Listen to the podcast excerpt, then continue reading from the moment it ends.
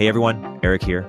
I'm excited to announce our newest show on investing at Turpentine, Sourcery by Molly O'Shea. Sourcery brings the conversations investors and founders have behind closed doors to light. Past episodes have featured Alex Kolicich of 8VC, Xander Altman of Commodity Capital, and David Weisberg of 10x Capital, whom you might know from another Turpentine show. This is the show for investors by investors. We dive deep into topics like the significance of LPGP dynamics, portfolio construction, if SaaS is really dead, AI theses and predictions, and more. Check it out by searching Sourcery on any podcast platform today. The NPC meme is the same thing for visual entertainment. It's just it's it's the ultimate peak art form. It, it it's just it's just pure you know endless you know visual and, and emotional stimulation. Uh, you know it, it, it, can go forever. It never needs to change. Like this is it. Like we you know we've done it. Hee ha yes, you got me feeling like a cowgirl. Let me run it, huh? Hee ha yes, you got me feeling like a cowgirl. Let me run it, huh? A lot of AI doomerism I kind of view as it's sort of inspired by sort of uh, fascist nightmares right? Which is it's, it's this idea of kind of these you know it's the terminator idea. It's the it's the gleaming you know it's the it's it's the single-minded pursuit of misery and death exterminate all humans you know in the terminator movies. There's another kind of apocalyptic cult you could imagine right? Or another theory of the end of the world which is basically the machines that love us to death right? And you know, you get a little bit of this with the, like the the fear of like wireheading, right, or like the WALL-E scenario, right, of like we're just going to be you know brains in a vat, you know, we're just going to be have our you know headset strapped to our face and we're going to get fed you know the liquid food and we're going to be you know in, a, in in this sort of you know kind of you know VR you know wrap you know this the, that that form of dystopianism, um, and you know the, the, the, this is actually one of the forms of the paperclip argument. The, the Doomers do talk about this a little bit. They talk, this is one of the forms of the paperclip argument, right? Which is what about the machine that's told to optimize human happiness and what it just does is it straps us into the pod and feeds us bugs and you know stimulates our, you know, it stimulates our orgasmic function for the next billion years, right? Like pinky doll. so pinky, pinky doll. doll. Like, pinky doll. Pinky doll. it all comes back to full circle.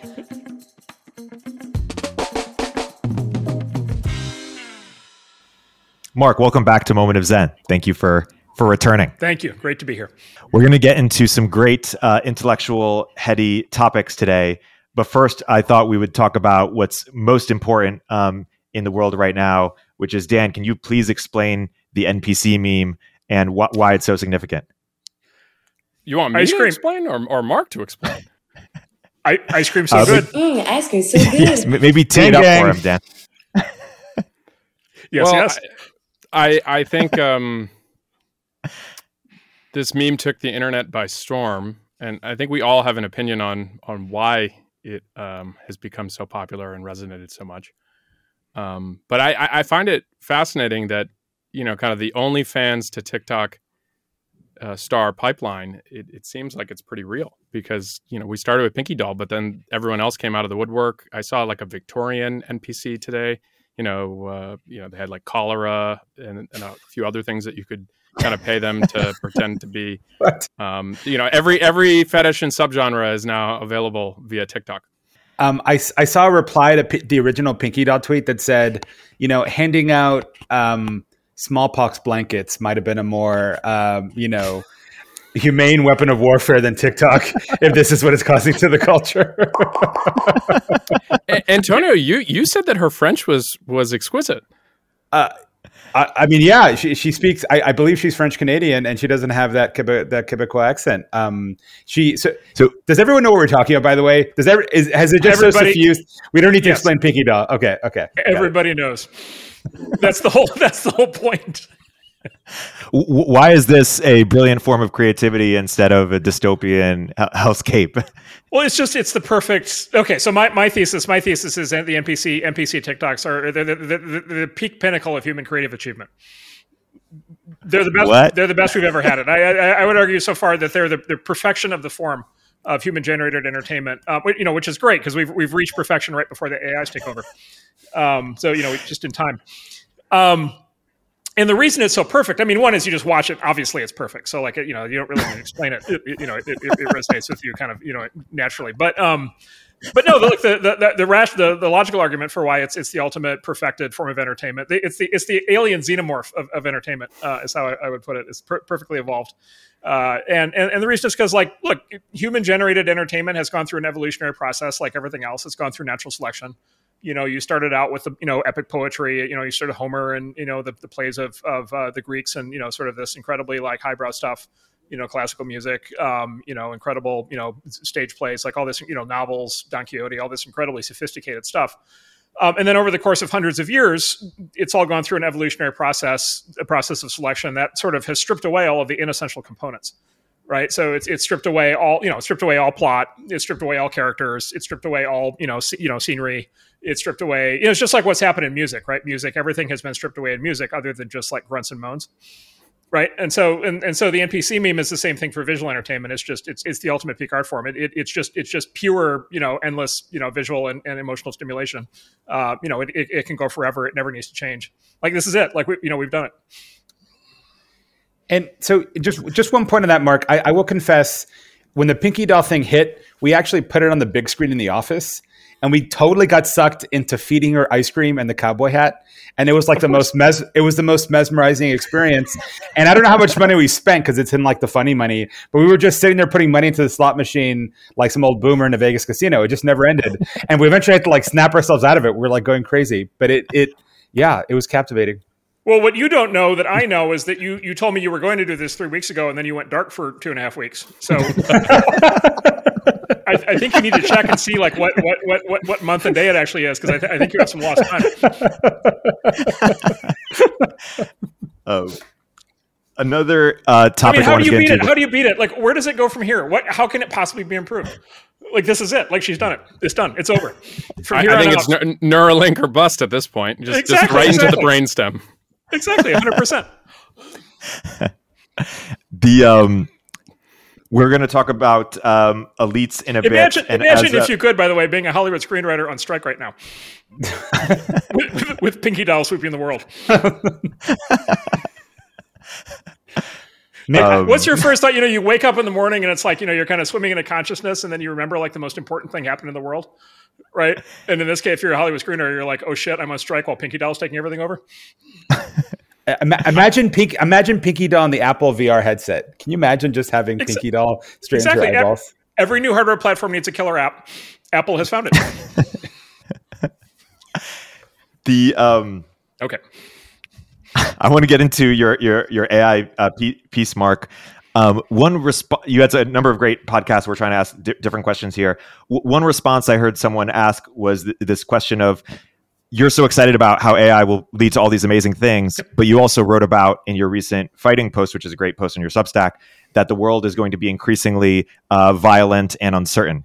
H- how do you reconcile the both the the doomer optimist um, sort of uh, you know tendencies there? Oh well, so the, the the increasing violence is purely a function of choice, right? Like the, the cities are not getting more violent because they have to get more violent. They're getting violent because we've decided we want them to get more violent, right? So, so in my mind, like, and we know exactly how to make them less violent, right? And of course, that you know that's the thing that we're, we're choosing not to do. You know, look, the, the, same thing is obviously true at the level of countries. You know, and you, you can see it playing out in, in Central America right now with uh, you know the contrast between El Salvador and, and the other countries. Um, and so, it, like, look that that level of sort of physical, social, you know, violence risk, you know, street level, you know, risk, danger, collapse, you know, sort of societal, you know, kind of normal collapse, like that. That you know that that clearly is a choice. Um, by, by, the way, right, ironically, a solution to street level violence is technology, right? Um, and so, you know, there are these there are these companies I, I, won't you know name names, but some of them were involved in, um, you know, that sell directly into the market of you know basically technology replacing law enforcement. You know, because if we're not going to have law enforcement anyway, then we might as well have technology to solve crimes uh, and keep people safe. Um, and so, I mean, yeah, that's you know, we. Yeah, I mean, there is just that, that that's just a function purely of of kind of getting what we want.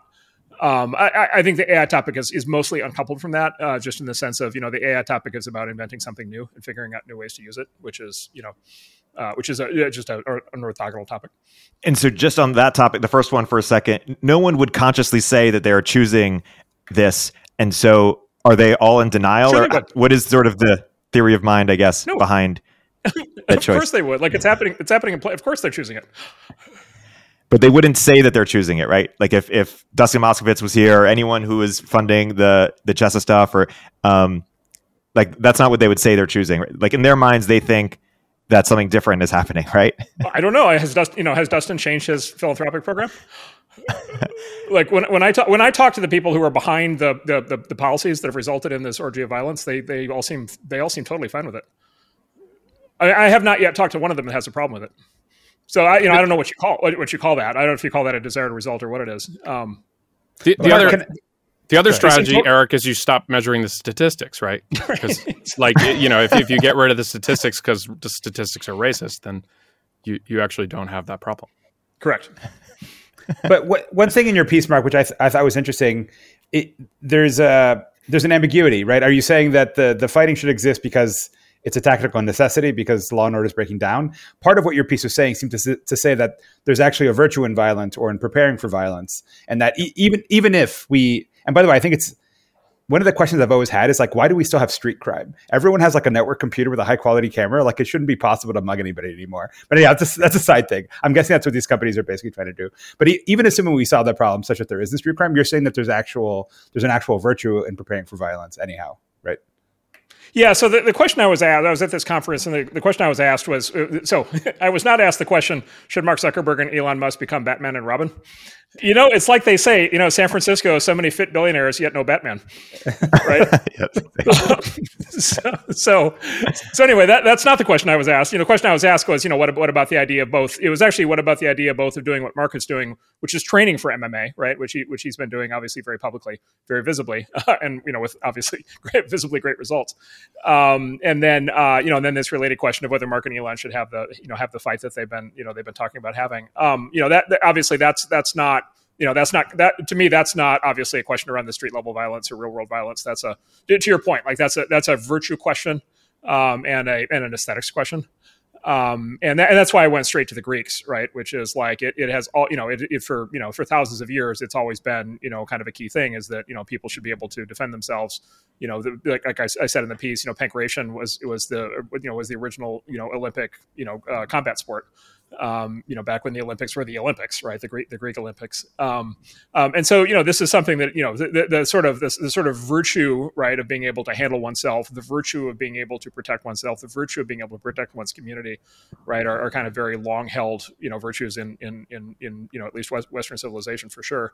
Um, and then, and then it just so happens, and then of course it's connected, right? Of course, because it's like, well, why is that a virtue? Well, it's a virtue because it actually has real world applicability. And of course, I'd rather live in the world in which it no longer had real world applicability. But if there's going to be the crazy stuff happening that's happening on the New York City subway and in downtown San Francisco and everywhere else, and LA, you know, west side of LA now increasingly, um, then yeah, like if you're going to get attacked in the street and nobody's going to come to save you, then it's probably a good idea to either know how to fight or be with somebody who does.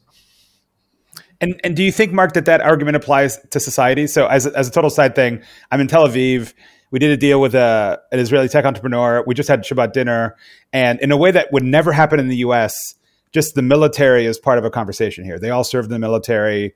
Um, just um, the father happened to work in the aerospace industry, so he was mentioning unarmed drones they're selling. Just like the military is part of the conversation, and it's part of everyone's life. Like the equivalent of NPR in Israel is actually army radio, right? That's what everyone listens to.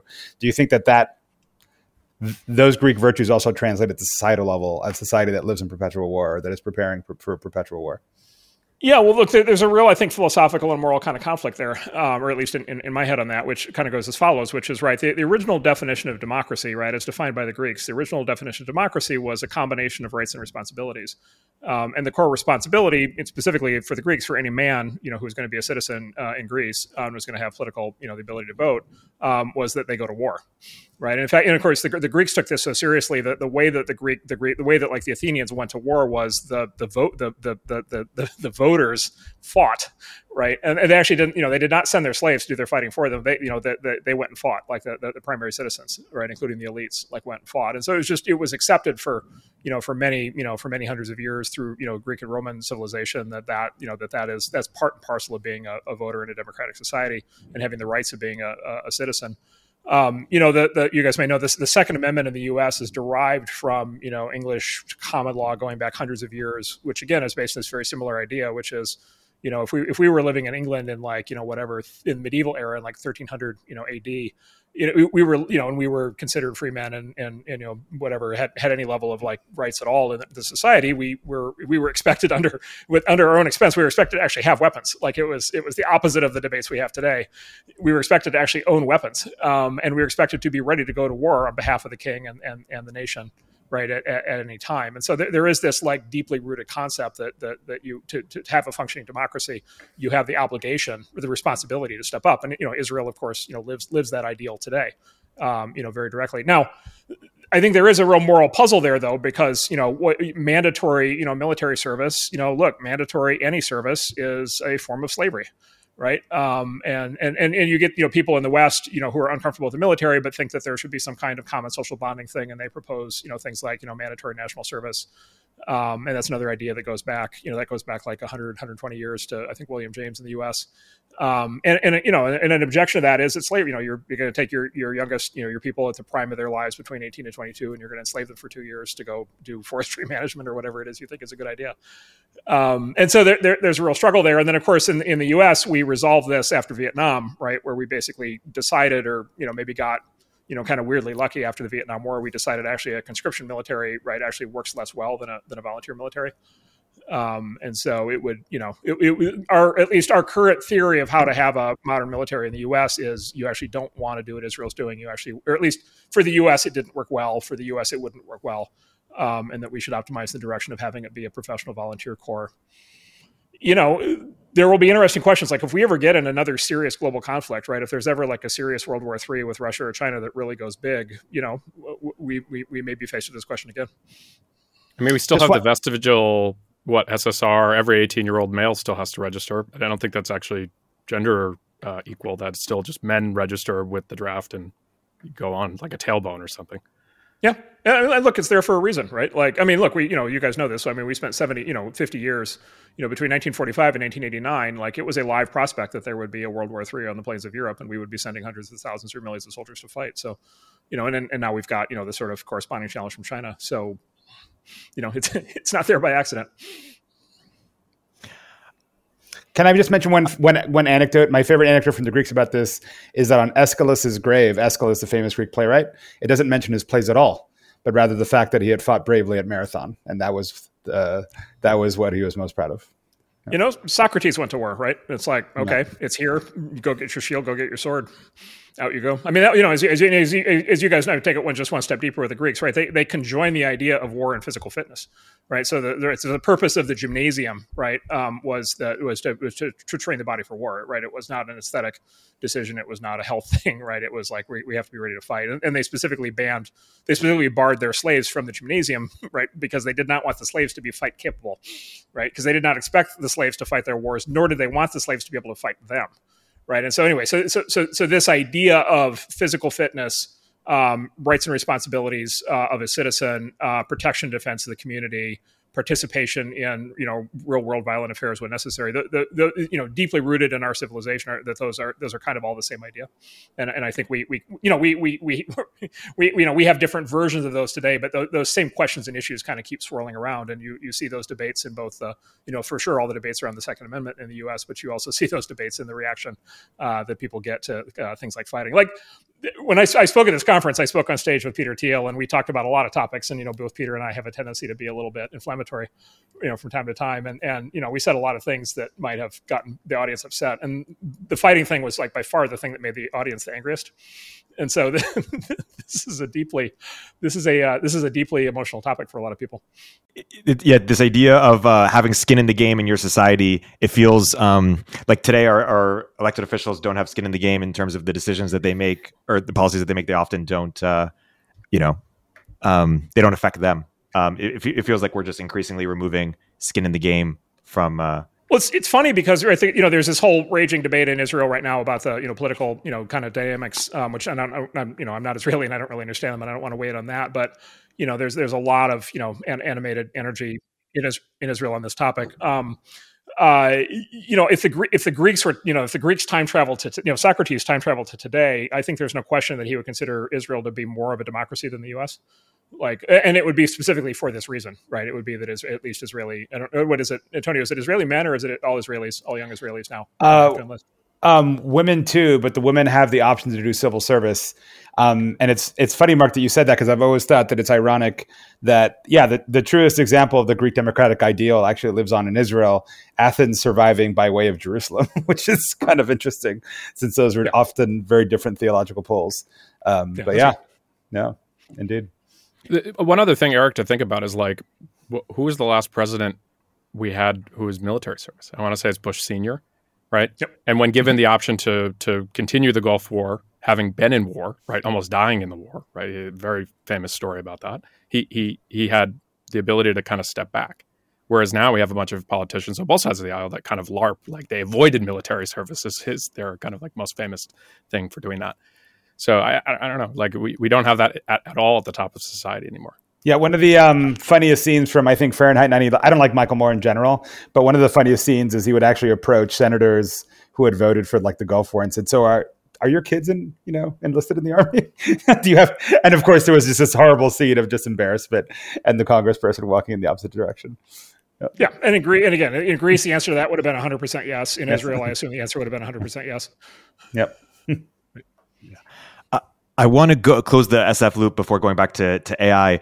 Um, Marc, when you see our, our good friends uh, Garry Tan and, and that movement to kind of push back on sort of the radical fringes of, of, of the of the left, but still from the left, um, are we are we hopeful that that will make any progress, or or what would need to be true for you to be more bullish on San Francisco than than we are at the moment?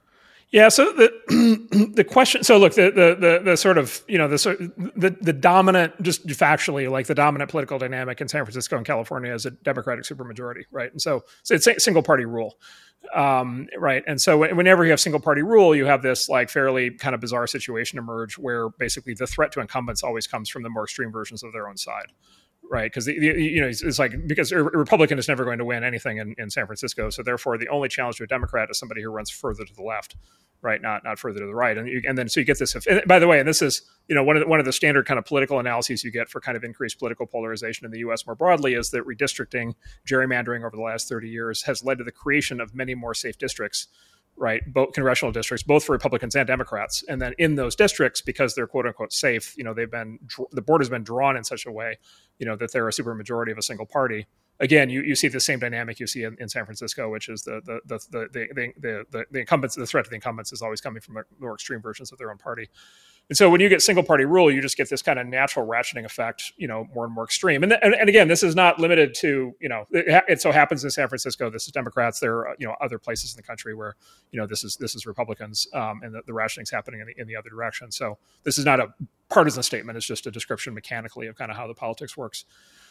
So then you you have a situation, you have a, an all blue you know city or equivalently an all red city, and you have this rationing effect taking place. Um, and then if you're a member of you know if you're a member of the other party, you're just kind of doomed, right? Like because you can't win. Um, but if you're a member of the same party and you're trying to like fight people to fight to kind of get the equilibrium back closer to the center, you know there's this there's there's just always this question in, in, the game theory of that which is are are you are you are you actually helping or are you just hurting more right? And the argument that you're helping is, of course, you're going to try to drag it back to the center, and you're going to try to put up, you know, uh, candidates who are going to be more centrist, and you're going to try to support them, and, and so forth, and make the arguments against the more extreme versions. The, the the the argument that you're hurting is you're basically just feeding into the status quo of single party dominance, right? You're you're you're putting you're putting additional fuel on the fire of single party dominance. Um, you know, look, it's it's like a lot of these things. It's hard for me to fault. You know, somebody like Garry clearly has fantastic intent. Uh, he clearly has great goals. Um, it's hard for me to fault, you know, any of that. Um, I just think there's a there's always this mechanical question hanging out there, which is is anybody pursuing the kind of strategy he's pursuing in the end, like in the full accounting? Will it have will it turn out in 20 years that he actually helped, or did it, did he did he did he actually make the situation worse by helping to perpetuate the single party dom- dominance? And um, in either situation, um, you know, in places where it's run by the right or places where it's run by the left, um, the ideological attachment or tribal attachment to one side is so strong that even if there was a structural advantage to switching sides, they would rather like see things burn than than even try like just the Yes,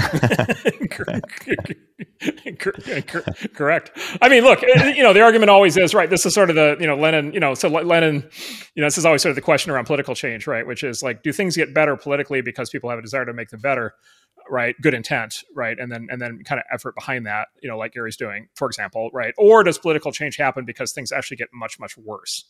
Right? And and things get so much worse that they become absolutely 100% intolerable. And then at some point the people rise up and they're just like we're not going to take this anymore and they just force fundamental change right? And of course and of course you know so of course look leninist political doctrine was what he called the you know worse is better um, or you know heighten the contradictions right? Um, and so you know you, if you're trying to achieve an objective you actually want to go the other way right? To inflame the situation to make it as bad as possible right? To basically to basically develop actual popular support for a dramatic break with the past you know the the, the the, the good news of that strategy is it does work right? Like if you make things absolutely horrible like at some point presumably people are going to want change. Um, the problem with that strategy is you're making everything a lot worse right? So right and, and so pra- pragmatists you know rev- revolutionaries think in, in those terms. Um, you know pragmatists think in terms of incremental change pragmatists and garry's a pragmatist and so he thinks in terms of you know let's let's try to improve it on the margin I, you know, I would just, I would just point to, you know, I would just point to facts on the ground. I mean, look, you know, what was it? Chesa that was recalled. What was it? A year ago, mm-hmm. right? Like, have things improved? Doesn't seem like it. It doesn't seem like it, right? The school board, they had the recalls in the school board. Like, have the schools improved, right? Like, you know, we have this we have this concept in finance called mark to market, right? Which is like, okay, I you know, I have an opinion on what something's worth, but at some point, I have to like find out what the market price is. Like, we have to, you know, we have to do mark to market of our beliefs at some point. It, feels like El Salvador was a mark to market moment in terms of like handling crime or something, where before that it was hard to have a salient example of someone who went that hard and had that much success, right? Yeah, this is all. You're right, and then this is always the question, which is right. It, like before Bukele, and by the way, there are people who feel very strongly about Bukele on on, on all sides, and so again, I, am going to try really hard here to not like weigh in as, as much as I can on, on the partisan question. But you know, to your point, before Bukele, right, there was there was no alternative to point to, right, in that region of the world, right, and so th- th- there was a hypothetical counterfactual, you know, where somebody came in and did the things that he did, and you know, you could argue that that's what would happen, but it was purely a hypothetical argument. You couldn't prove it. Um, and then you know he did appear and he has done what he's done and the results have been what they've been. And you know people either lo- love the results or hate the results or whatever but like there there is actually an existence proof. And so th- those other countries clearly you know today it's just, what I forget which one it is but one of the, it was it Ecuador I think is either has there's like a push underway to kind of change policies towards like Bukeleism um, and so you know now now there's like a vivid real life you know kind of example of that. And so you know look there's you know whatever 20 there's like 20 big American cities and probably another 200 mid-sized cities that have the sort of F, you know San Francisco political suite right now, with the resulting you know dysfunction and violence. Um, you know, not one of them has gone Bukele, right? So you know, it's it's purely hypothetical in the U.S. today. Look, you know, look, the optimistic view would be at some point a Bukele appears in you know take your pick, Portland or wherever, and like does what it takes, and then all of a sudden it breaks the fever, and everybody's like, oh, there's a different way to do things maybe right I, you know the, the you know the, the, the, that's why i come back to the single that's why i focus so much on the mechanics of the politics if you have a single party voter block right it's it's very hard for that to happen yeah I mean, you also and then, we, we also have due process and a constitution and a federal government that that is a little bit stronger than the mayor of San Francisco. But I mean, I mean, I, you could argue sure, Rudy sure. Oh, Giuliani oh, sure. changed changed New York, yeah. and and that that was well within the Overton window. Well, look, Bloomberg, Bloomberg, who is nobody's accused of being a right winger anytime recently, right? Bloomberg was doing stop and frisk, right? So you know, it was not that long ago that there was a more aggressive suite of of, of anti crime policies. You know, a lot of people had a real you know serious problem with that, including you know Dan to your point on on constitutional grounds, uh, you know, an unreasonable search and seizure, violation of due process. Yeah, but but to your to your point, Marc, it is it is a choice. Like we we can elect yeah. officials who are going to use the police department and the DA and like not release a murderer or a convicted felon on no bail to go out and commit more crimes before their court hearing. Like these these are not uh, kind of civilizational level issues to solve. Like we we know how to solve these. And, and also like the redist- like redistricting, like at the congressional level, redistricting is also a choice, right? And we we we have we have been collectively choosing to uh, change as many districts as possible into single party districts, which which again feed, feeds extra, ex- extremism on both sides um, because of the, the, the mechanical nature of, of politics um, in in our system.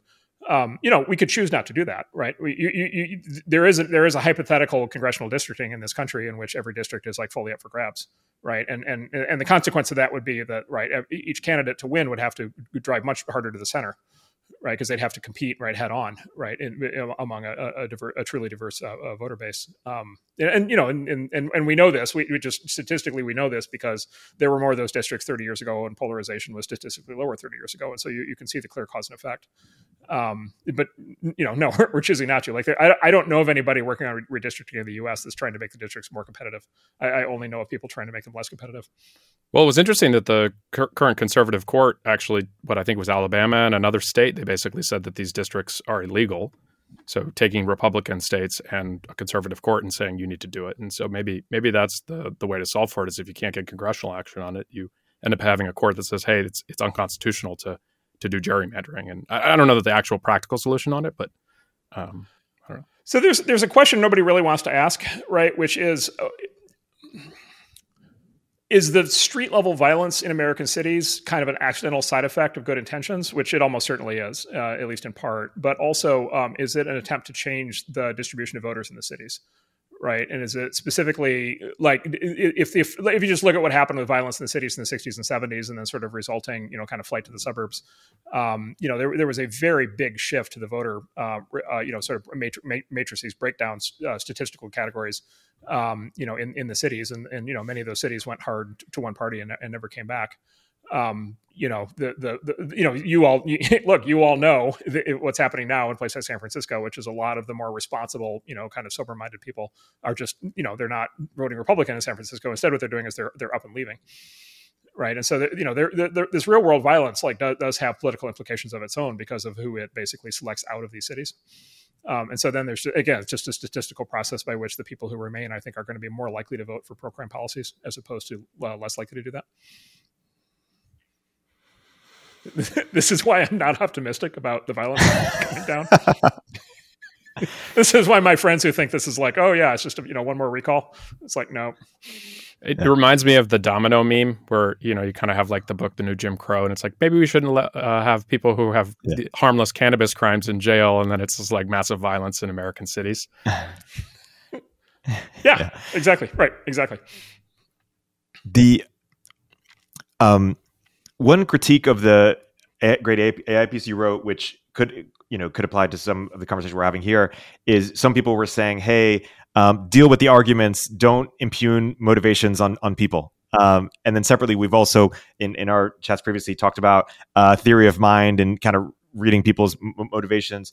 So, h- how do you respond to that critique, or h- how do you make make sense of that? Because I know that's been a, a intellectual interest of yours? Yeah, so there's different kinds of arguments, as it turns out, right? So start by defining terms. What, what is an argument, right? And so there, the, the science, there's an argument in the form of, of science, right? The scientific method proposes a way to be able to debate things, right? And, and this is sort of empirical argument, right? And so the and the, and the way that the just you know the way the scientific method does empirical argument is you you you generate a hypothesis for how the, how you think the world works, and then the hypothesis must be testable, right? There must be a way to actually like do a do an empirical real world test of that hypothesis, and then there must be a way as you're setting this up, there must be a way for the hypothesis to be what they call falsifiable, right? And so the idea is like to, to, be a valid scientific hypothesis, there has to be a way to disconfirm it, right? There has to be a way to potentially prove that it's not true. And then you run real world experiments, and the you know that hypothesis either validates out um, or it doesn't, right? And so that that's empirical argument.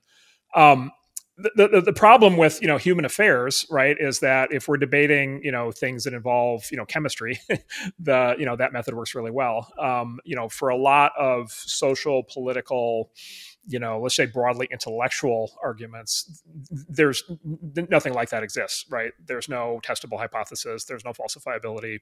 There's no empiricism um, you know, there's no there's no way to run a test. There's no way to there's no way to to, to, run the scientific method. And and you know, it, just so happens AI safety is one of those categories.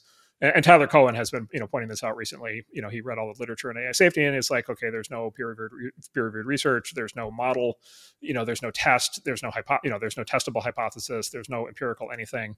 You know, there is not an instance of of of, of you know this bad thing happening that's ever happened. You know, like it, it's not an empirical. It is not that the AI safety arguments are not framed empirically empirically. They're not framed scientifically. Um, and so they're basically argued intellectually, right? And and so when they're argued intellectually, now you're in the realm of intellectual arguments, and we have you know hundreds of years of history basically understanding what happens with intellectual arguments and what happens with intellectual arguments. My interpretation uh, uh, is, uh, and a lot of other people's, is basically intellectual arguments. The problem with them is they they they they feel like they're rational and they feel like they're logical, but at the end of the day, they're mainly just a lot of words. Um, and then you get this kind of lawyer effect where the person who's better with words kind of wins because their words are better. Um, there, there's this great book. Um, there's a bunch of uh, great you know, books on this that I recommend. Thomas Sowell wrote one of the, one of the definitive books on this called Intellectuals in Society. Um, you know, where he he kind of takes his head on and basically says, you know, wh- why are intellectuals so often wrong on like big social topics? um, uh, you know, and the, and the reason is because they, you know, they, they they're the best at using words, and so they they talk themselves and everybody else into believing things that aren't true. Um, there's this other great book that just came out called When Reason Goes on Holiday that specifically uh, talks about what happens when philosophers enter politics, which is sort of a, a category of this. Um, and, you know, the, and, and, the results are catastrophic. Um, right. Um, and so you're, you're, you know, in internet meme land, you know, what you're, what you're talking about here is basically the difference between, you know, word cells and shape rotators. Um, and so I, I, do think it's very important to understand when you're having a scientific argument with shape rotators and when you're having an intellectual argument with word cells.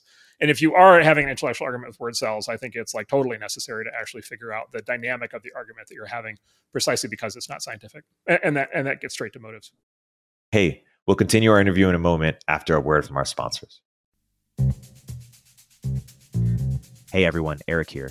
At Turpentine, we're building the first media outlet for tech people by tech people. We're the network behind the show you're listening to right now.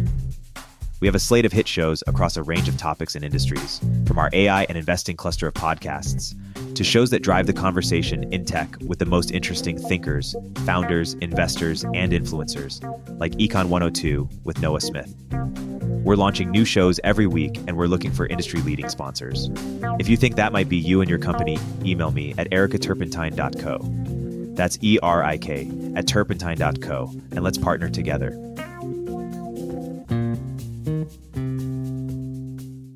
In, in your podcast with, with Sam Harris, he, he was trying to push back a little bit and saying, hey, you're saying this argument is unscientific.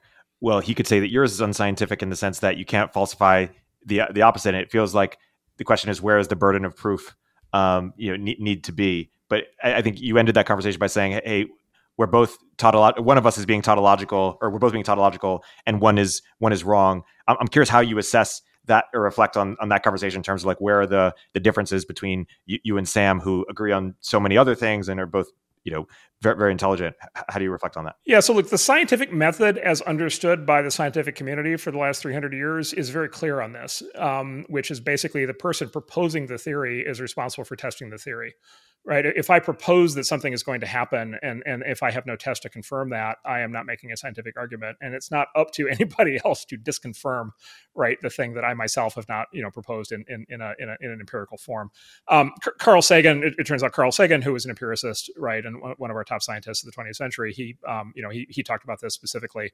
Um, and the, the, you know his his phrasing on it which i think is is is really precise. He said extraordinary claims in the world of science extraordinary claims require extraordinary evidence right the, the the the bigger the leap that you're asking people to make the more evidence you have to have right that that that, that is actually the thing that's going to happen um, and so my my my view is my in my argument with Sam and my argument on this topic. My view is clearly I am being the scientific one and he is being the non-scientific one.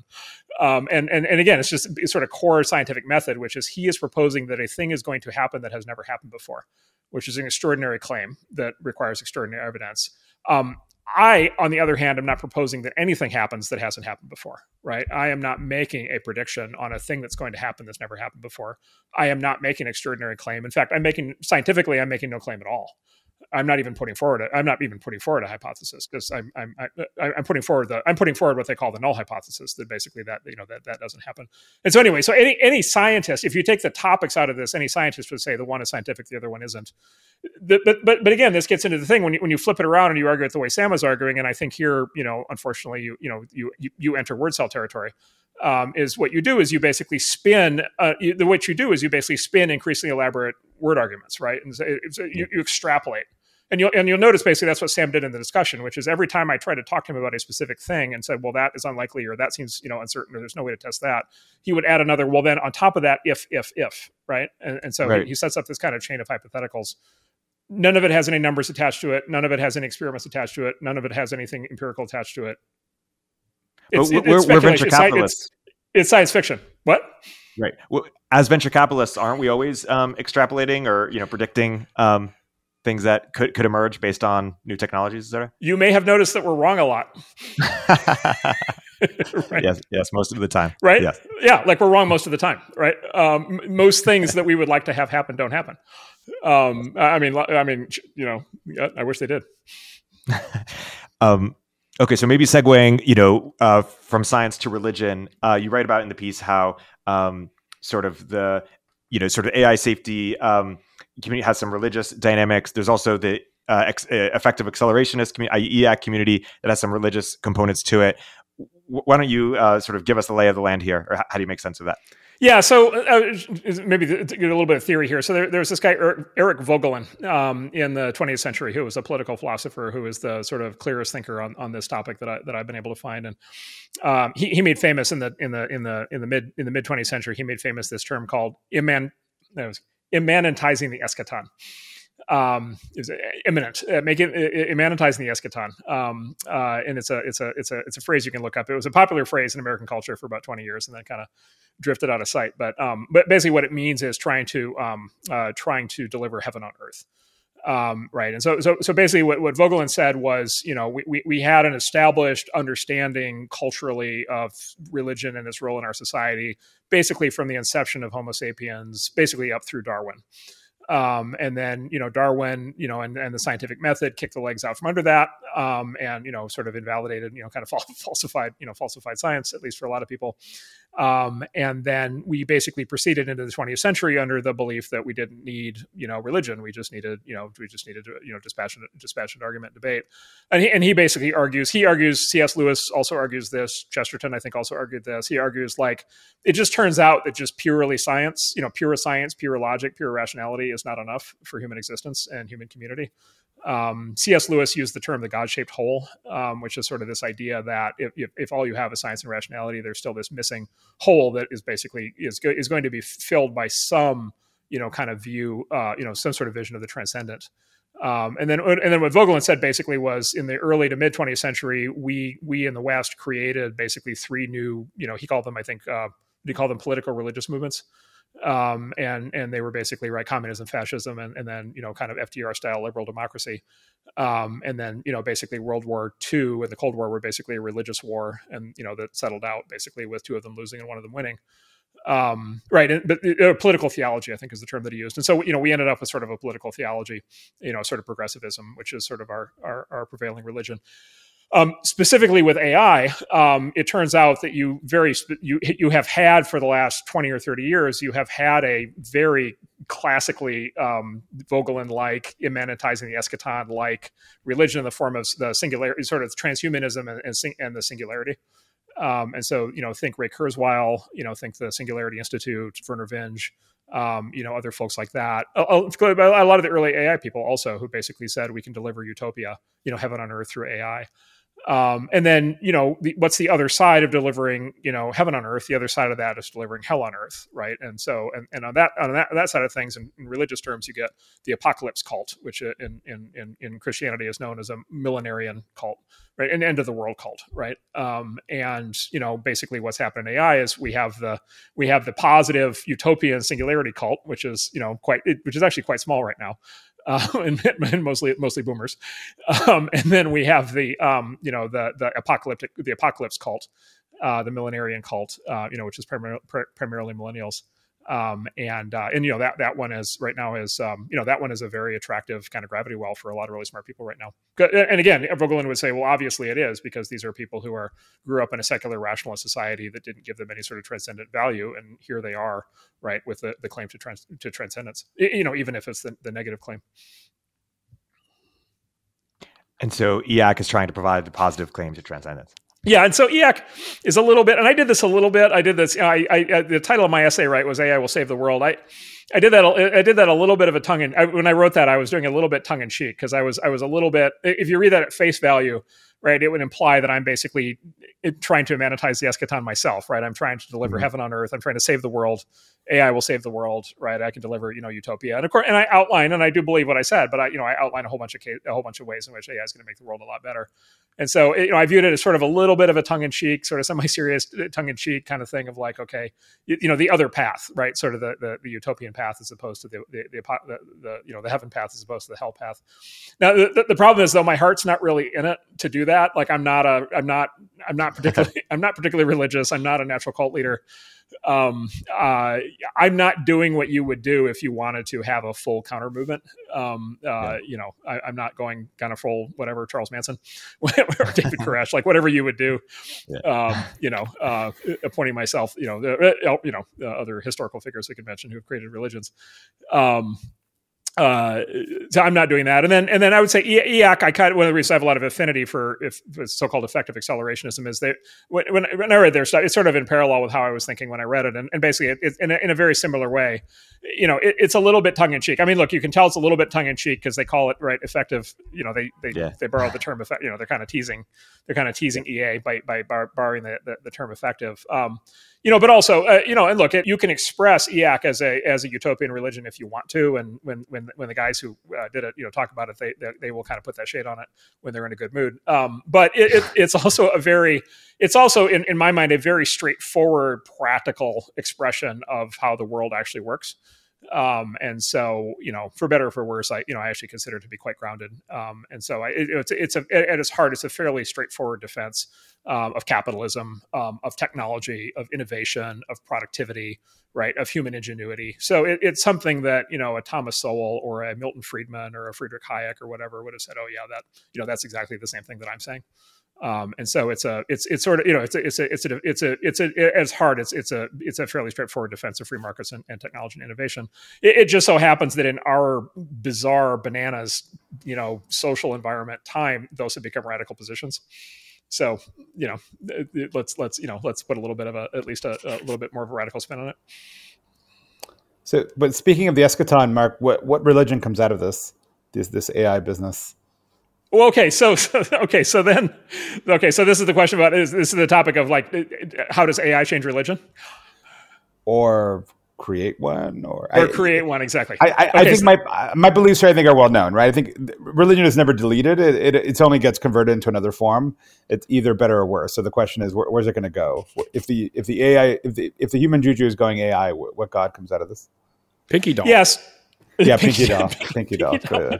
No, Pinky Doll. Pinky Doll. As I said, Pinky Doll is the last human religious leader um, before the AI religions. Um, so um, uh, she is very, very good at running a cult. You can tell. Um, so Antonio can can testify. Um, so um, uh, so everything we talked about up until now has been basically how is AI being kind of treated how how how is AI? You know, AI has been kind of the subject of this sort of what I've been describing as this like religious debate between utopians and, and sort of apoc- apocalyptic kind of people. So now, now we're gonna we're, we're gonna come at the question from the other direction, which is basically how it, as AI exists in the world, how is it actually going to change the, the the religious dynamic and change change what people believe? And I, you know, there. Look, I'm gonna, I'll, I'll take a pretty, um, you know, I would say I, I, I think that that's a very deep question, a very real question, and, and likely to, to to to become important over time. Um, the guy who I've been talking to about this, who's really sharp. I don't know if you guys, I don't know if you had him on yet, but uh, John Askonas, um, who's a Not yet. Uh, yeah, who's a who's a really smart guy. He's a political philosopher um, by background, and he's a professor, I think, at a Catholic university. Um, and he's a, he's a very kind of I find him to be a very deep thinker on kind of these kinds of. He's very up to speed on current technologies, and he's also has like a very very deep religious kind of uh, uh, you know kind of religious theory background. Um, he, he, made this really interesting comment uh, some months ago that kind of blew my mind that I, I, think answers this question a lot, which is he said, um, uh, weirdly, um, people in medieval times would have had an easier. Uh, it would have been easier for people in medieval times to come to grips with the existence of AI than it is for us to do so.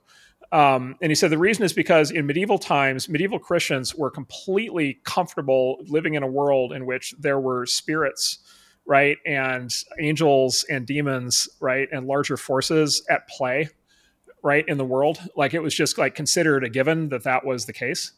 Um, whereas you know we modern secularists you know we either have a much sort of simpler view of a sort of a unitary god right? Like you know in our time if, if you're religious you are almost certainly mono, you know purely monotheistic. Um, right? Um, but you know the, you know even even christians today generally are not going to you know are not going to spend a lot of time thinking about angels and demons being real. Like they're you know they're thinking about big capital g god instead right um, uh, you know, or we're just secular, right? And we, we've just, you know, completely lost any sense that, you know, and, and, if you're secular, right, uh, humans are at the top of the food chain. And the idea of anything that's bigger than human or smarter than human or knows more than human or sees more than human is, of course, you know, a very disconcerting thought because it's, according to secular humanists, we're, we're the top of the food chain. And so he, he kind of says, like, he's like, weirdly, he's like, the, the, the medieval mindset uh, is, is, better suited for this. And so I, I would say there, there's some suggestion here uh, in what he said that like maybe what's going to happen we're going to re- we're going to return or we're going to develop our own version of a medieval mindset a little bit more than we have in the past. And and and and the, the the way to i think think about that is just like well you know what if i told you right that there were entities you know on earth that you know make your list. They see everything they know everything they can answer any question right? Like you know they can take action in a way that affects you know many people you know maybe they're inscrutable to a certain extent. Maybe it's hard to understand why they give the answers they give. Um, you know maybe we're afraid of them because we think that they might spin out of control right? And so of course everything i just mentioned are things that are either true of ai or things that we worry about right? Ai or, or by the way things that we hope that are true of ai right? Like how about this? Like how about an ai entity that loves us right and wants us to be uh, I take the crime issue, right? What about an AI entity that doesn't want there to be any crime? Right. And so the good news is, you know, it's predicting crime before it happens and it's intervening, you know, right at the moment of, of attack. You know, it's it's, you know, it's telling the police where to go. It has, you know, universal camera access and access to everybody's email and text messages. Like, you know, like you know, like at some point, like what would that be if not a god, right? Or if you described an entity like that to somebody in the year 1400, they would say, "Oh yes, that's a god, or that's an angel, right? Or that's some sort of you know some sort of entity larger than humanity." Um, and so I think we're gonna, like, I think we're gonna stress test this. Like, I, I think it's going to be really interesting to see how people think about this. I'll, I'll just add one, one, one thing, which is the the the a, a lot of AI doomerism I kind of view as I kind of view as like it's almost like it, it, it's it's sort of inspired by sort of uh, fascist nightmares, right? Which is it's, it's this idea of kind of these you know it's the Terminator idea. It's the it's the gleaming you know it's the it's it's the single-minded pursuit of misery and death exterminate all humans you know in the terminator movies you know they have you know concentration camps. Like it's, it's sort of a very clear it's like the machines are going to be basically evil in kind of the way that that that that, that sort of right-wing you know path- pathological right rightism kind of goes goes goes goes evil. Like i think there's like another danger right on the other side. There's another kind of apocalyptic cult you could imagine right or another theory of the end of the world which is basically the machines that love us to death right? And you know, you get a little bit of this with the, like the the fear of like wireheading, right, or like the WALL-E scenario, right? Of like we're just going to be you know brains in a vat, you know, we're just going to be have our you know headset strapped to our face, and we're going to get fed you know the liquid food, and we're going to be you know in, a, in in this sort of you know kind of you know VR you know wrap you know this that that form of dystopianism. Um, and you know, the, the, the, this is actually one of the forms of the paperclip argument. The, the Doomers do talk about this a little bit. They talk, this is one of the forms of the paperclip argument, right? Which is what about the machine that's told to optimize human happiness, and what it just does is it straps us into the pod and feeds us bugs, and you know, stimulates our, you know, it stimulates our orgasmic function for the next billion years, right? Like pinky doll. So Pinky, Pinky doll. doll, Exactly. Pinky doll. Pinky doll. it all comes back to full circle. Exactly. So, so yeah. So we're, we we we have. I think we have some big questions ahead of us in terms of how we're going to think about these things. And I think the I think having a religious, at least a religious theory and framework for it is going to be useful because I think it's going to at least take on uh, shades of that. As, as a random reference, I'm I don't know how much sci-fi you used to read, Marc. You strike me as someone who maybe did when you were younger. But Asimov had a story called The Last Question, in which he imagines a computer that sort of sits there and thinks for a while. I haven't read it in a while, but at some point, like the university kind of dies down, or the universe kind of dives down. They get asked questions by humans about what is the meaning of life, and then the final. Sorry, spoiler alert, but I think it was published in the '50s, so I, I think I can actually just go ahead and do it at this point. You know, the the, the computer finally says and realizes that everything has just wound down and to, to full entropy. You know, let there be light, and it's the sort of God moment that he reboots the universe. Um, so I think there's something tempting about analogizing in a very rationalist framework of God as the great watchmaker to great intelligence, right? The great intelligence would necessarily be God in some sense.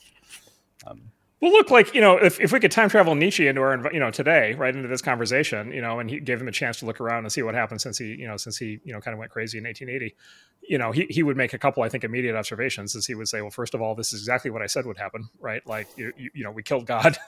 you know, the 20th century was a charnel house. Like, you know, it turns out it's not so easy to create new values. Like, you know, secular society has been a, you know, catastrophe, you know, and, and just filled with like death and misery and, and, you know, it's just like, you know, Holocaust and genocide and on and on and on. Um, right. And, and he's like, you know, this is sort of what I predicted. So good job, everybody. Um, and then I think the very next thing he would say is, okay, like, you know, like, uh, you know, uh, and now you're building these machines that, you know, basically, you know, have, you know, at least people think are going to look and act like gods, you know, like, duh. like, right. What do you think is going to happen?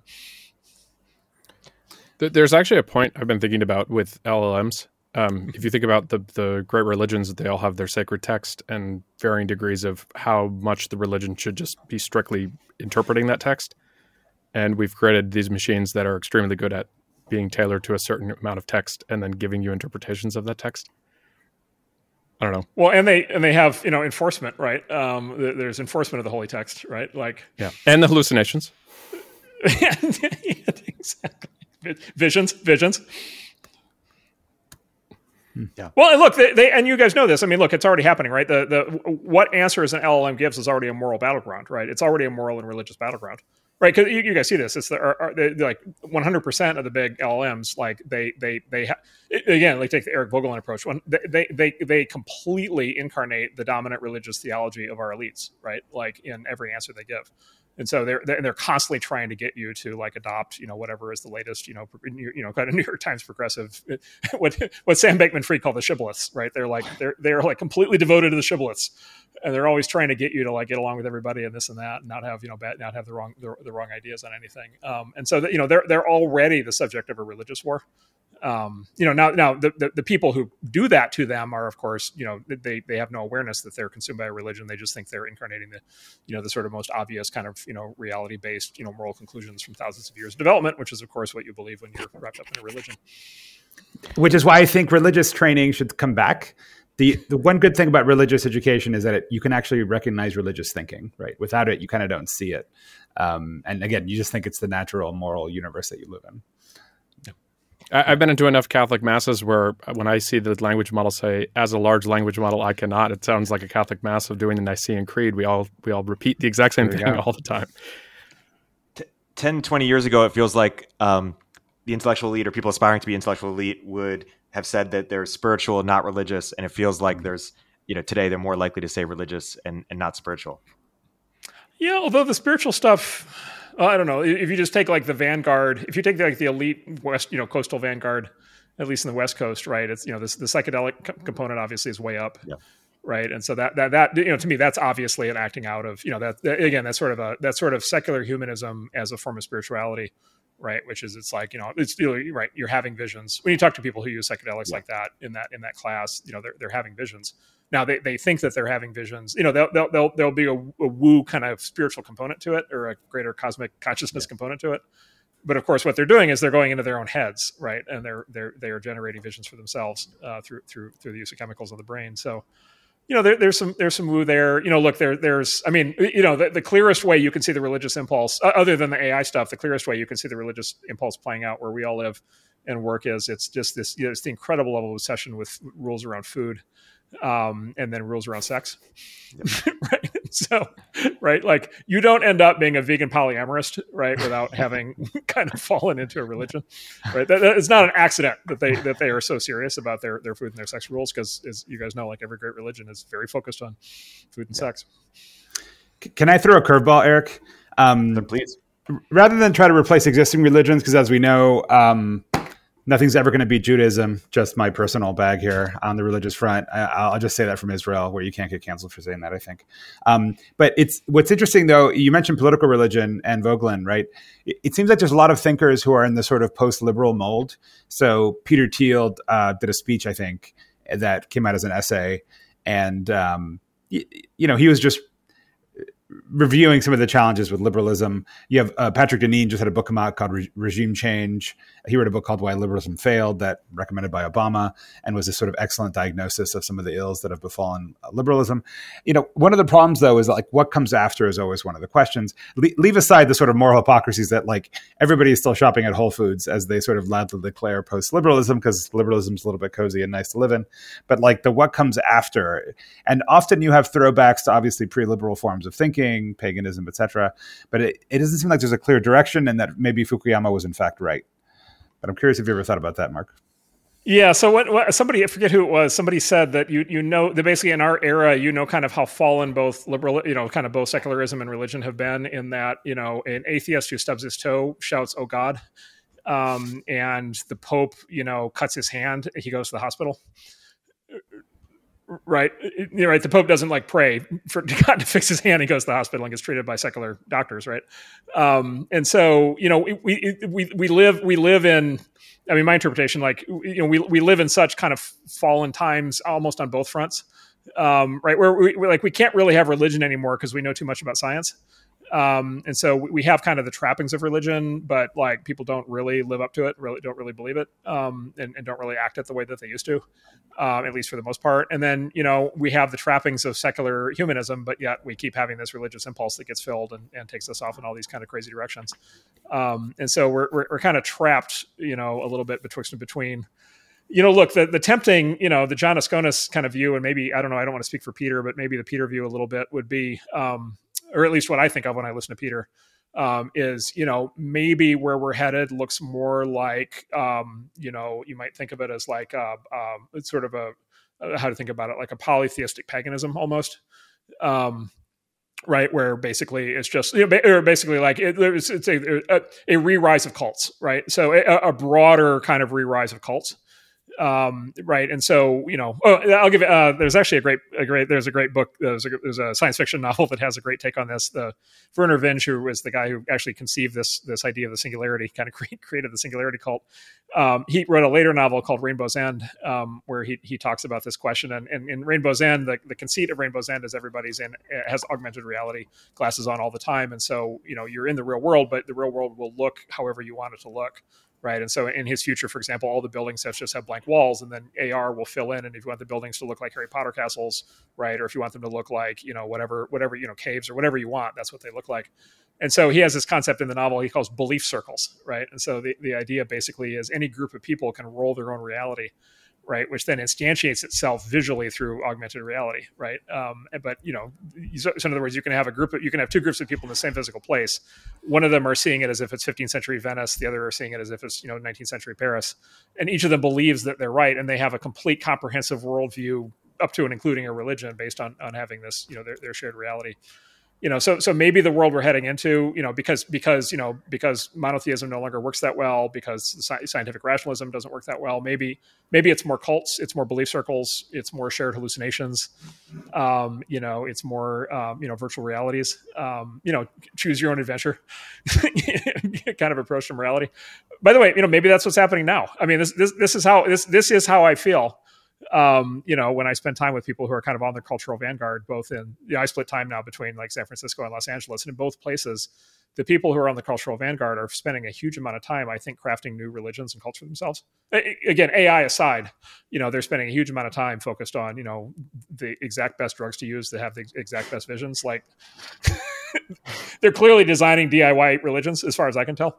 And so, so, so maybe, maybe that's just the future. Maybe there's just going to be a lot more religious variety uh, than there used to be. Well, by the way, which would make sense, right? Because because you know if, if you view what's the, the dominant theme of our time is that technology is dissolving, um, you know, uh, centralization, right? Um, then you know maybe centralization of religion is next up to get dissolved, and what happens coming out this other side is like a kaleidoscope of religions as opposed to a few big ones. And and so, to your favorite bookmark, uh, the ancient city, a pre kind of monotheistic, pre centralized religion time, it was deeply personal and deeply oriented towards your local community and family. Yeah, of course, and and right, exactly, and and my my identity, my sense of self, my, my my family and its sense of self, my tribe, my city, and their senses of self were completely entwined. To your point, with with with our gods, right? And and we have our gods. This other family, tribe, city has their gods. Of course, we're not going to worship their gods. Of course, they're not going to worship our gods right? And it's just like that it was just obvious that that was how the world was structured for you know many thousands of years. And so that you know that that is you know this, that, that, that is the most natural form of we know that's the most natural form of human existence because we know that it was the dominant form of human existence for you know i don't know whatever 95% of the existence of homo sapiens um, and so th- there's something deep and primal to that, um, and and and so you know, kind of falling back into it in in in in the, in, in, in these new ways would would would actually, in, in some sense, be the most obvious thing that could happen. Well, and to your point about the cultural vanguard, San Francisco and LA, these are the places where you do a land acknowledgement before starting any event now. So yeah, it's really getting tribal and local. Well, land acknowledgements are based now after, as Ryan Peterson said, you uh, recognizing the people you've conquered. Man, if you if you did a land acknowledgement in Israel, you'd be here for like half an hour, just going on about the Egyptians and the Phoenicians and the Jebusites and then the Hasmoneans and the Seleucids. Fuck but, it, it's ours. That's it. But, just, but actually, Antonio, it. that that is the that's the best counterexample to it of the land acknowledgement is who's in control now. That that's that's who the land belongs to, and that's that's rooted in history.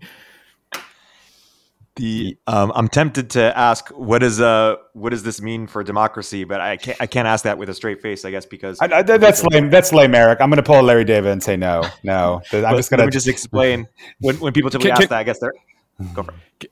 Uh, I find it interesting to think one of the memes that came out in the last week is the um, the Duomo in Florence, and it's the, the the story about the dad who's a master builder and what would it take to build this today, and we can't we can't even conceive of how to do this. and the irony in this is, I think that the secular person reads that and looks at the building and thinks we don't know how to build the building. But the the kind of more person rooted in history thinks about it, it's like we don't have a society that could ever want to actually express a religious belief and, and glorification of something like that uh, in, in in that magnitude. And then at the same time, the the other meme this week related is the orb in Las Vegas. And so you kind of have the orb and the Duomo at the same time, and, and everyone kind of talking about this online. Um, I, I just think it's fascinating, right? Because to me, the orb is the, one of the coolest things we've ever built. Like build more orbs, right? I the orb the orb absolutely flabbergasted me. So I actually somehow had missed that that was getting built. I had just never heard of it, and I've, I've you know I've, I've been to Vegas a few times in the last couple of years. I just for some reason never I don't know I just I just thought it was another construction site. I wasn't paying attention to it, and so when I saw the first videos of that thing, I thought I thought it was CGI. Like I thought it was oh this is a fake rendering. And then I, it took me like four hours or whatever to realize that people were serious that this thing actually exists. And I've sort of been in exactly to your point. I've been in a state of shock ever since that we actually built anything like that. I, I think it's fantastic. I mean, look, it's the pinky doll of cathedrals.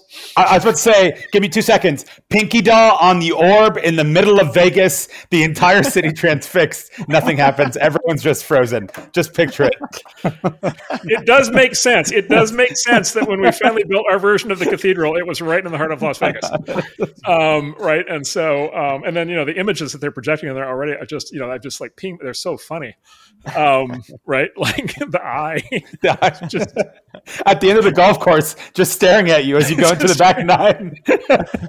it's so I am I am astonished. And then by the way, we don't know how to build this. Like I actually technologically did not know that it was possible to have a screen like a screen that size. I had no idea, right? Like, like I just physically, in terms of physics, I didn't know that, that was possible. Um, Put it this way: so, like, Medici, Medici in power. You offer them. Do you want the orb or do you want the Duomo? They're going to take ten out of ten. They're going to take the, the orb. Of course. I mean, what an, like like an amazing thing to be able to have. You could put you could put a Michelangelo on the orb. You could you could rotate the greatest works of art on the orb. You could, and of course, this means, of course, we can't have civilization. We cannot just have one orb, right? We must have thousands. We need, we need, we need an orb distribution of the news. Maybe that's if I ever read for president. That's maybe my platform is an orb for every city. an orb in every, this- an orb I mean, in every if you- the You, same you know, if. Eli Broad was alive right now, he would want an orb in, in Los Angeles. The, the you know the people who still build things for cities, they would want to be building orbs. it's phenomenal. And look, the fact that this happened in Las Vegas and not Dubai, like, go us. We, we were talking about the return to medieval culture, um, and we were also talking about Zuck versus Elon. It, it feels like, as an example, it feels like Zuck's PR has just been received way better uh, recently as he's become way more alpha. It, it feels like peak, 20, uh, you know, 2016 to 2020 was kind of like peak shrill culture, where the there was real risk in being uh, just much more alpha, much more confident, much more like stern and brazen and bold and it feels like there's something happening in the culture now where everything is just moving more out. Like Martin Shkreli is one of the main people of EAC, and that's like okay in a way where it, that might have been inconceivable a few years ago. H- how do we make sense of like what's to the extent do you agree with kind of the culture being more alpha? H- how do we make sense of that? Well, let's see. I think you could make a couple arguments. Let's see if I can phrase this the right way. So, like, you can make like an argument that follows sort of like the you know. You, uh, uh, I'll start with the right wing argument. Like the, the right wing argument would be that basically society has feminized over time, right? So society for you know for, for, obviously a lot of people had a lot of problems with this, but society was very masculine, very very patriarchal for a long time, um, and then you know has sort of feminized over the last especially 50 years, and you just see that numerically like in the rise of, of women in the workplace and you know educational testing results and and and you know in many look many many people on the right have been written many books about this you know that have been some well received, some horribly received, but that, that's been a big argument on the right. Um, you know the the left you know has has you know I think generally you know kind of not had a lot of patience for those arguments and it's kind of you know it kind of goes back and forth between saying that it either isn't happening or, or, or that it is happening and it's really good. Um, you know but but generally is is is kind of pushing pushing hard in that direction. And and you know just observationally whenever there's like a resumption of of masculinity or sort of this right wing idea of masculinity the left gets you know pretty upset pretty angry um, about it. And so there's been this kind of status quo, you know, kind of, you know, this has been kind of core to the political dynamic, social dynamic in the last, you know, 50 years or so.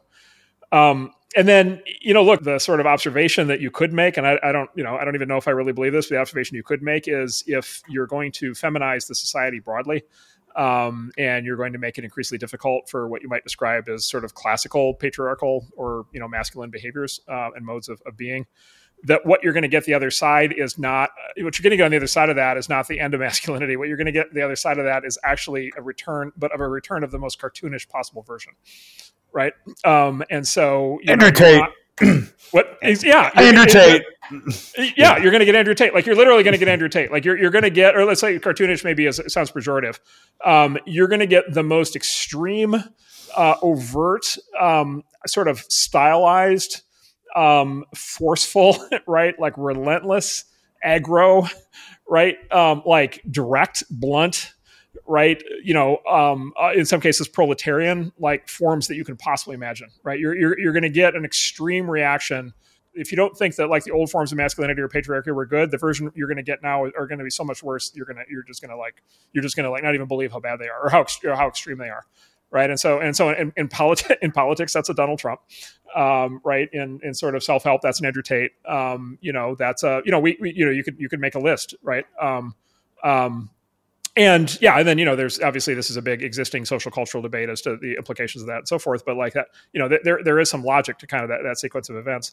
Um, and then look, you know, and, and this again, this, this, is why I think what I said about fighting at the conference I was at got a very kind of hostile reaction, right? Which is like, yeah, like there should be you know, people should, people should be engaging in interpersonal violence, right? Like, what's the most extreme possible form of that? I mean, well, what, the most extreme possible form is probably guns, but like short of guns, the most extreme form is the original form of interpersonal violence, which was right pankration, a, a combination of wrestling and boxing, which is UFC, which is MMA. Um, and so, like, uh, so it's sort of like you know, of course, like if you're not going to play football anymore, right? Of course, what's going to come out the other side is like full throttle combat and so you know may, maybe it's just maybe it's whatever. It's the other side of kind of that gender you know distribution that is going to kind of re- reassert itself from the extreme. And, and, or at least that like it seems to me that this is happening. We could you know people could debate whether it's good or bad. It, it does seem pretty clear that it is happening. Can i can i tie to another meme from the last week? I'm, I'm really trying to weave them all together here. Um, the king philippe tailoring thread. 30 million views on twitter uh, Die Workwear is by no means right wing. Like he, all he does is he just takes pot shots at, at, at kind of right wing folks.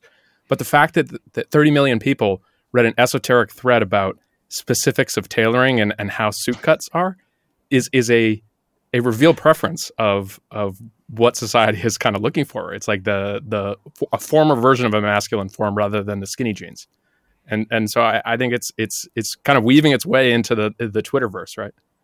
Well, and if you look at, you know, I don't know how much he talked about this, but it, they're actually right. Is the, the, the thing that happened in men's fashion, sort of starting 15 years ago, is it started looking a lot more boyish, right? Like literally boyish, and that they shrunk everything, right? The sort of example of this you can see so clearly is what they did to James Bond suits, right? Um, but uh, did he do the did, did the Die Workwear guy do the comparison to the Daniel Craig suits? Yeah, yeah. I mean, look at look at Connery versus Craig, right? Exactly. Exactly, and so if you, it's actually funny if you watch because, like, you know, obviously in our culture, like the James Bond is like the style, you know, sort of man's kind of style icon for a long time, or one one of the big ones. And it's like, yeah, Connery era Bond was like, if you look at his tailoring now, it just looks like absolutely timeless. Looks like Cary Grant. Um, uh, um, uh, Pierce Brosnan actually had a very similar style of tailor- tailoring at the time, and then Daniel Craig in Casino Royale, I think, was still pretty classically. But uh, the the Craig movies after Casino Royale his clothes literally got shorter and shorter and shorter. Like his his his sleeves crept further and further up his arms. His jackets got tighter and tighter. His his legs got you know until you know literally by you know by the last couple of movies it looked like he was wearing Pee Wee Herman suits, right? And it's just like. right and it's just like really right like is that really like james bond right and so yeah exactly and so yeah they're exactly to your point like there, there's something primal you know that you can even see in that where it's just like okay like that that clear that clearly was a taking away right asserted degrees of masculinity that was being you know done kind of very consciously in the in the fashion industry and you know they look they talked about it this, this is something that they're very open about Um, and so, yeah, all of a sudden you see the, the snapback. Um, I always think on these topics, I always think there's a great quote from Horace who says, uh, uh, "You can drive nature out with a pitchfork, um, but uh, he'll eventually she'll eventually find her way back in." And maybe it's you know, you can drive proper men's tailoring out with a pitchfork, and eventually the sleeves will return to their proper length. So, some people listen to this conversation and say, "Hey, you guys are talking about esoteric Twitter stuff. Twitter is just a bubble. Twitter is not the real world. It's just where where, where you guys go to sound smart." Um, why is that? Is that cope? What, why is it incorrect to think that Twitter's influence is just uh, is just very small the people that are on it? Because CNN anchors will be delivering news in Pinky Doll style in about four or five months, and we'll know this Twitter was just upstream of it. That's why I'm I'm half serious with that claim news, news, yum, yum. yeah, but but like here, here's an interesting thing about Twitter for the the haters out there. Um, NPC All my stuff, haters and losers. Yeah. By the way, this will finally this will be great. Actually, it'll finally make that uh, CNN Plus streaming service work. but but we so found we found the thing people will pay for. the the NPC stuff has existed for a while. It was on TikTok, right? It was a whole subculture. What made it go mainstream? It was when it went viral on Twitter, and and the intellectual elite started paying attention on Twitter. So if it does, it's not on Twitter. It doesn't exist. Like that, it's like as soon as it's on Twitter and people are talking about it on Twitter, now it exists.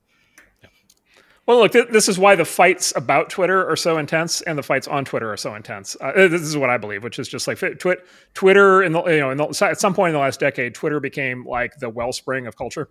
Uh, it, it, this way, the Twitter became the wellspring of elite culture for sure. Um, and, and the, the, easiest way to track that is if you're, you know, if you're a news obsessive the way I am or something like all, all, you need to do basically is just like read Twitter and then like just watch the headlines that show up in newspapers and, you know, news magazines and on cable news, you know, in the days and weeks that follow. And it's just, it's, it's, it's almost always now whatever is on TV or in the newspaper is something that was on Twitter yesterday or last week or a month ago. Um, by the way, same thing is true of new books. Uh, but by the way, movies like I haven't seen it yet, but apparently the new Barbie apparently is like a transcript of a Twitter conversation, right? Like they they just like write Hollywood just like write scripts based on like Twitter fights, um, right? Like they call each other fascist, like all kinds of you know it's all it's all the stuff, right? Um, and so yeah, the Twitter Twitter is the Twitter is the is is is the wellspring of, of elite culture, um, and uh, you know it is where the people who shape elite opinion um, you know, it's where they live, it's where they exist, it's it's it's where they publish their work, it's you know, publicize their work, it's where they um, you know get feedback, it's where they fight. Um, and then and then every every every other form of elite media culture, you know, kind of you know radiates out from that. Um, and, and and then you know, and then there's this bigger question between like elite culture and popular culture, and like you know, whatever are the elites totally in charge? But like to the extent that the elites are in charge, I think there's no question it's all driven off of Twitter now. But even even Barbie is a great example of the, what a coup to to basically get a meme next to the you know everyone's Oppenheimer is the movie that everyone is thinking about all year from an elite standpoint. And then for Barbie to have that kind of juxtaposed meme, and then Barbieheimer, and are you going to go to both of the movies? And just just think about like how esoteric that is, and it's it's become a thing, right? The average person was never thinking of, oh, I'm going to go do a double feature of Barbie and, and Oppenheimer. I saw I saw a clip two days ago where they asked Tom Cruise which one are you going to see, and then he he's totally in on it, saying I'm going to go watch both no one wasn't watches two movies at a time, but like the fact that they were able to do that, like I'm sure that's going to have a material impact on Barbie's box office stuff. I mean, Tom Cruise is basically grumpy. He got kicked out of IMAX because of Oppenheimer for with Mission Impossible, and it's all because of, of upstream being you know on Twitter. Yep.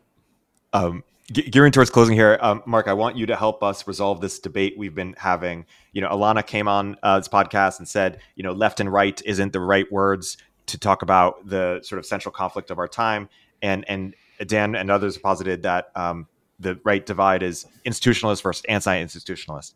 And, I, have claimed that that is uh, it's a little tautological that the anti-institutionalists are only anti because they're not in charge. If they were in charge, they would be happy with it. And um, and Dan sees it differently. Dan, how would you edit that that claim? And then let's have Marc respond.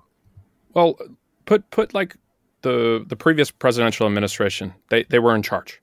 Were they able to do anything? Were they able to get like force people to go do anything? No, right? So like to me that that's it's it's the institution. Even if you're in charge, like you, you actually have to kind of full sail control the whole thing to actually get anything done. I don't know. So so my view is like you're either replace the institutions or build new institutions. That's the Silicon Valley version. Or you you think somehow that the existing institutions can be fixed or reformed. Kind of actually to to Marc's point about San Francisco before yeah, the question is if it's not left and right, and if it's not institutionalist versus anti-institutionalist, like what is the central? Like how do you how do we make sense of different camps? Yeah, so it's just it's it's a it's a difficult time. It's a difficult time to, to think about this. I think in practical terms because we live, you know, the world we live in. Just in terms of just like uh, structure of of of the world we live in. Like we, we you know we live in FDR's. Like the, the system of government we have now is FDR system of government right? Like it's one of these things. Time travel. You know, if you took a time traveler, if you took any president from 19th century and brought him to today, he would just be like completely horrified uh, at the degree to which the federal government had become, you know, orders of magnitude larger than anything he had ever expected or seen. The founding fathers would have been horrified like that. But you know, we we implemented that in the 1930s in the New Deal and World War II, and we've we've never looked back. Um, so, and, and, actually, it's funny if you read. I was trying to do this a while ago. I was trying to trace the history of like left versus right in the U.S. and you you start to like the arguments make sense basically back to the 1920s, but then you get back to the 1910s and they no longer really make sense in the way that we understand them because they were having these fights about like gold and silver, right? That like that they were like very intense over um, that we don't really have any equivalent fights on today. Um, and they had different coalitions of like labor and farming, you know, fighting each other, cooperating, and so I think there's like a just there's like a big time and place structural component to this yeah so we so we live like under the fdr administration you know basically um, you know, in theory, somebody, I forget who was it, somebody said, you know, the Constitution says we have three branches of government judicial, legislative, and executive. You know, our version of it is what is it? Um, uh, um, uh, is it donors, lobbyists, and the press? Right? Like, you know what, what, you know what what actually you know to your point like dan to your point like dan to your point like deep state well here's another one right? Like deep state was like a pretty like the, the left was fine like the, the theory of the deep state was not actually a very um, uh, partisan concept before 2016 um, you know it was a concept that people who kind of structurally studied government said there's sort of this permanent bureaucratic class and deep state was one of the terms they used to apply to it and then it became this partisan you know kind of argument when when when uh, when when trump started using it um, and so I don't know. It's it's also kind of wrapped up with our time and place that I think it's hard to it's hard to have a single answer to it. Um, you know, most people on the American right, I think, still think that they can at some someday retake control of the institutions. Um, so I guess maybe we could agree on. I think most people on the right in, in, in the U.S. probably still think that they can take the institutions back, um, which means that the right wing position is not necessarily the new institutional position. I mean, look in the 1930s, the new institutional position was the FDR position, right? It was the it was the left wing position.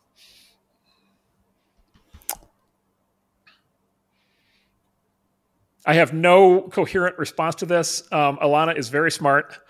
Um, I do think one of the big questions that everybody should, I, I, do think one of the big practical questions is if you don't like how an institution is operating today in our society, can it be changed? Right? Like, is reform actually possible? Um, you know, may, maybe maybe ultimately that's the dividing point. Maybe it's between the people who believe that institutions can be reformed in whatever direction they want it to be, and versus people who just simply think that that's just not going to happen, and and, and then therefore the only thing to do is to build new ones. That that that's my I would say a, a good summary of my position is I just don't think reform is a a useful use of time in in most cases. How about that? And I, I should get more specificity on which which institutions are worth reforming versus replacing. Well, you know, this is the principal agent, right? This is, you know, manage, manage, this is the managerial topic, the Burnham stuff, principal agent problems, which is institutions get big enough and entrenched enough, they get run on behalf of the people in the institutions, right? Um, and not, you know, the, the putative mission does not matter nearly as much, right, as as as, as serving the needs of the, of the managerial class that runs the institution. Um, so yeah, I mean that, that, that's where I am. Like, it, it, to be clear, I, I think institutional reform is impossible. Right? I, I, it may have been possible in the past. I think it's impossible now. I, I, don't even know if that if that maps to a political orientation, though. So, okay, so one thing we actually maybe do disagree about, and and speaking of bastardized Christianity and uh, tech people cooking up new religions, uh, our new messiah in waiting, Brian Johnson, uh, former founder of Braintree. Um, his metabolism is so slow that apparently his poop has to be sucked out of him. He actually tweeted that. I'm just quoting his tweets. Um, he has this enormous like UV skincare routine. He looks like an android. Anyhow, I think everyone knows who this person is. Um, I happen to think that life extension is potentially, in fact, ironically, the great filter. If we actually ever get to the point that life extends beyond a certain point, or we actually go immortal, I think it'll be the end of human civilization. Why do I think that? Because the deep sort of yawning despair that we feel at at, at the thought of death, right? Eric Becker wrote about this, Ernest Becker wrote about this in The Denial of Death. Every society attempts to deny death in various ways. And we do that via immortality projects. And what he means by that is by channeling our energies either into children, you know, people, or institutions or cultures beyond ourselves. And that's how we that's how we slake the thirst or that or, or, or contain the fear of death. But and, and in some sense that's the engine of civilization. And if we remove that engine of civilization, what we end up doing is just wallowing in solipsistic hedonism, which might be uh, the case with our little friend over here uh, with the 96 degree body temperature. And so that that's my claim. But I know Marc, you you think otherwise there. So. Uh, so you know look the, the, the technologist in me basically says the whole point of like technology and science and rationality and the scientific method in the enlightenment is to improve human welfare um, and you know based on that we should be doing a lot more to try to understand ways to make people healthier um, and that you know includes you know that includes death. Uh, we should you know be people should be living healthier lives, and they should be living longer, and they should be living healthier while they live longer. Um, and you know, as you know, speaking you know, somebody as an individual, but also look for you know for the people I care about. Like I, I think that's that's incredible.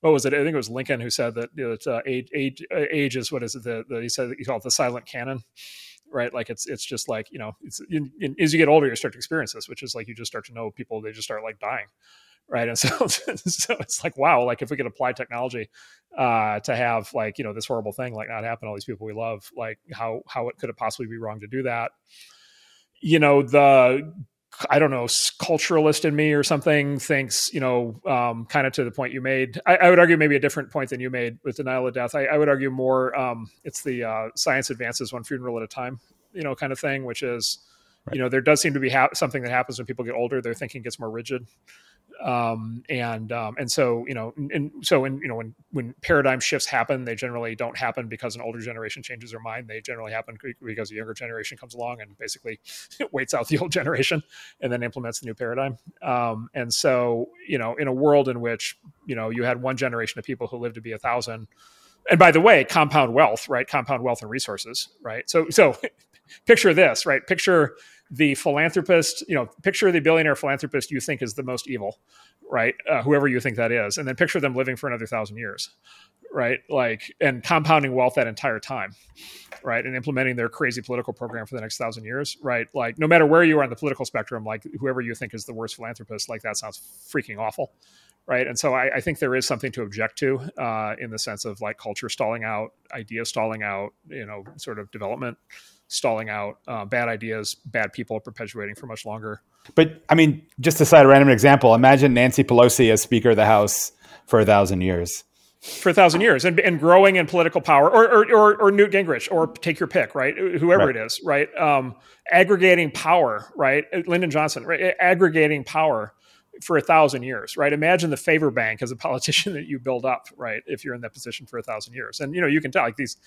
there's a reason these people never let go of those offices, right? Like there's a reason they all have to be carried out, um, right? Because there is so much power associated with that that they'd rather do that than sit on the beach, uh, even when they clearly could. So, um, yeah, so that, that's exactly right. Now you know, you could apply another argument, um, which basically is, you know, look, if people were, if people literally lived for a thousand years, would they actually be satisfied just being basically the equivalent of a 60 year old or an 80 year old for a thousand years, or would they actually develop a new way of living?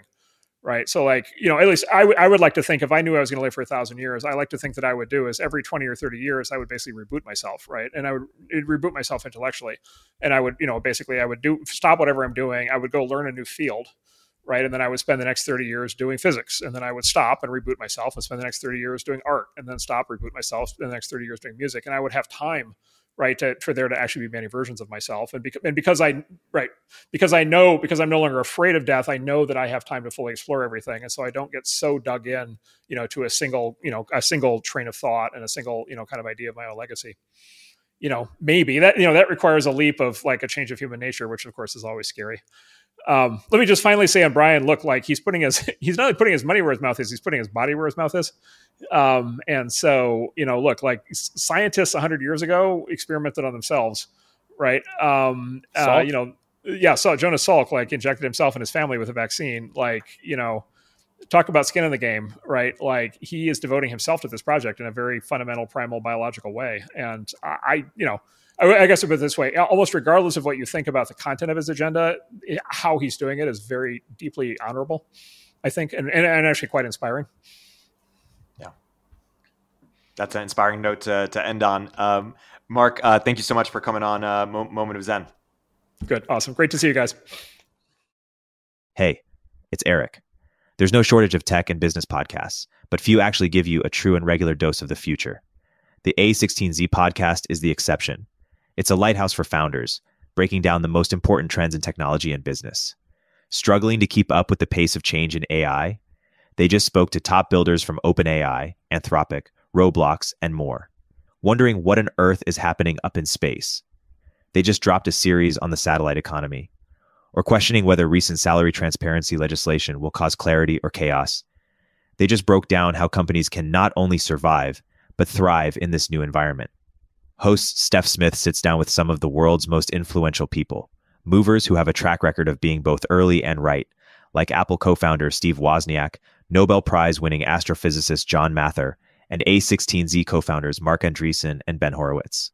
So go ahead, eavesdrop on the future by following the A16Z podcast on your favorite podcast app and tell them I sent you.